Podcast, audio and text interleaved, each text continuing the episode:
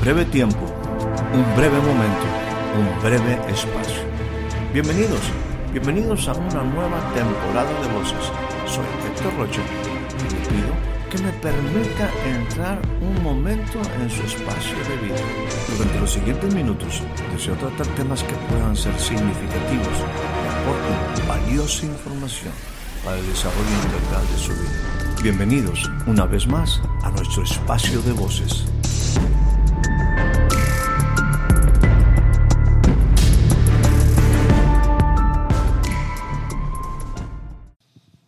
Ahora a, a, meterle, a meterle alguna palabra para que en un momento podamos aplicar y, pues, eh, ¿por qué no poner, poner en, en uso esto que estamos comentando? Deuteronomio 32, versículo 44. Dice, y vino Moisés, estamos hablando de, de ese capítulo 32 que hemos estado, eh, este cántico, y vino Moisés y recitó todas las palabras de este cántico a oídos del pueblo, él y Josué, hijo de Nun. Y acabó Moisés de recitar todas estas palabras a todo Israel. Importante, le dejo nuevamente la tarea. Algunos estuvieron ya leyendo el capítulo número 5 al 11 de Deuteronomio, pero luego denle una pasadita a todo y va a ver que es interesante. ¿Por qué? Porque hay, hay un nuevo tiempo, porque hay, un nuevo, hay una nueva época. En el caso de Israel había una época de conquista. Es bueno que nosotros estemos recitando todas estas palabras a todo Israel, cantándolas, es parte de nuestra vida. Ahora, ¿por qué es importante? En el caso del de, versículo 46, al que quiero centrarme, 32, 46 de, de Deuteronomio, dice, y les dijo, y les dijo, pongan el corazón, pongan el corazón. En esto tienen que poner el corazón. Aquí sería una interesante pregunta. ¿Dónde está tu corazón en estos días? ¿Dónde está tu corazón para enfrentar las cosas nuevas que vienen? ¿Dónde está tu corazón? Aquí es importante, para mí esta expresión es, y lo diría de esta forma, nosotros ponemos el corazón hasta en las cosas más triviales. De repente nos apasionamos por ciertos detalles. Cada uno en su, en, en su vida le pone el corazón, le pone todas las ganas en aquello que le parece que es importante, en aquello que en algún momento le parece que es clave para su vida, en aquello que le gusta, en aquello que desea, y yo no tengo ningún problema con ello. El punto es que aquí, en el caso de, de, de Moisés, está hablando al pueblo a Israel porque va a entrar a una nueva época. Hey, ya llegaron a un nuevo tiempo. En este asunto tienen que ponerle el corazón. Tienen que ponerle pasión a esto.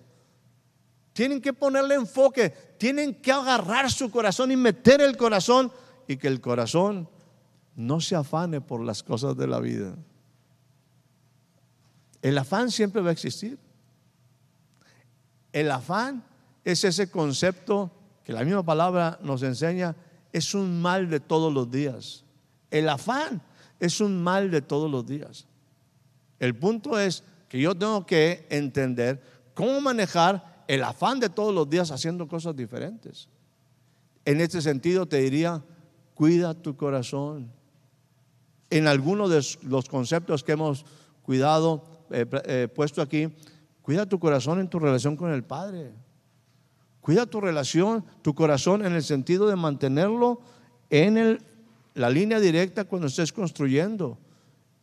Cuida tu corazón al estar dejando que la palabra traiga y elimine, ¿por qué no? Hasta el afán, la importancia de conocer a Dios.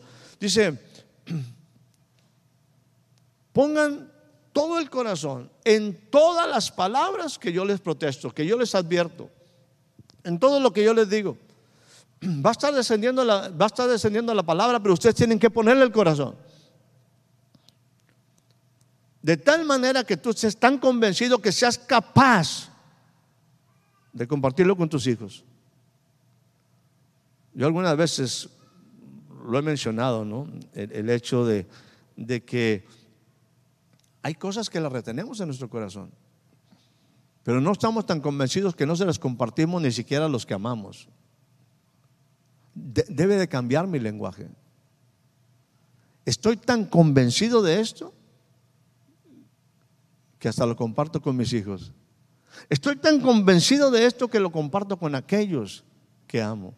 Estoy tan convencido de que algo está pasando en, las cosas de Dios o que Dios quiere hacer cosas grandes que con cualquier persona se constituye en mi tema de platicar. Ese es cuando está mi corazón. Cuando yo he puesto el corazón en algo, yo comparto mi corazón. Y aquí la demanda es, pongan el corazón, todo el corazón, en todas las palabras que yo les estoy dando, para que las mandes a sus hijos y cuiden de poner por obra todas estas leyes. Mire lo que es el versículo 47. Entienda lo siguiente. ¿Por qué les estoy diciendo esto? Parece que Moisés está hablando. Porque esto no es cosa vana. Esto no son solamente palabras. Esto no es una cosa vana. Muchas veces nosotros invertimos nuestra vida, ponemos el corazón y al final nos damos cuenta que el resultado es, dice, bueno, ¿por qué no tengo resultado? ¿Por qué en algún momento no tengo lo que espero? Porque son cosas vanas. ¿Por, qué si me esfuerzo tanto? ¿Por qué si consumo tanto mi tiempo? ¿Por qué si hago y esto y esto? ¿Y, y por qué no suceden las cosas? Porque hay vanidad, porque hay cosas que son vanas. Esto, dice, dice Moisés, esto, tenlo por seguro, esto no es cosa vana. Si te estoy insistiendo, si te estoy planteando, si te estoy hablando en la manera como te estoy hablando, si estoy poniendo en alta prioridad esto, entiéndelo, esto no es una cosa vana. Y luego es muy, muy tremenda, ¿no? Dice, es tu vida. Estoy hablando de tu vida. Estoy hablando de lo más importante que tú puedes tener. Estoy hablándote de tu vida. Todo lo que está detrás. Esto que te digo en un instante y que bueno, la, la propia ley, la observancia de la ley de Dios, la observancia de la relación con el Padre, la importancia de edificar sobre la roca, la importancia de entender el propósito, la importancia de las diferentes cosas que hemos mencionado que están en este pasaje general o el que están en este libro de, de, Deuteronomio. Dice, entiéndelo, no es cualquier cosa. Quiero que se te quede en la mente, no es una cosa vana. Aquí va tu vida. Aquí va de por medio tu vida. No sé si te interese, pero aquí va tu vida. No te estoy hablando de mi vida, no te estoy hablando de Dios, estoy hablando de tu vida. Estoy hablando de tu existencia. Estoy hablando de tu propósito. Estoy hablando de tu destino. Lo que estamos hablando, lo que estamos planteando, no es una cosa vana, es tu vida. Y cuando tú y yo ponemos en práctica esto, por estas cosas, tú vas a hacer prolongar los días sobre la tierra para que tú poseas la tierra misma que vas a pasar a tomar. O sea, si vas a entrar en un tiempo de conquista, entiende, tú solamente vas a permanecer, vas a prolongar tu vida en tiempo de conquista cuando observes y pongas en práctica estas palabras. Esto no es cosa vana. Te estoy hablando de tu éxito, te estoy hablando de tu tiempo, te estoy hablando de tu conquista, te estoy hablando de tu ampliación, te estoy hablando de tu nuevo tiempo. La única manera que tú puedas hacer prolongar tus días en la victoria, prolongar tus días en la prosperidad, prolongar tus días de vida, es que pongas atención a esta palabra. No es cosa vana, es tu vida, es tu vida. Para que tu vida no esté en ese sube y baja, en esa inestabilidad. Aquí hay cosas determinantes. Lo que hemos planteado, dice Moisés, son cosas determinantes. Para esta nueva época, tienes que entender, no es solamente una palabrita. Estoy hablando de tu vida. No estoy hablando de cosas vanas. Estoy hablando de lo más importante para ti, tu vida. Y esa vida abundante, plena, próspera, de conquista, tú la puedes hacer prolongar.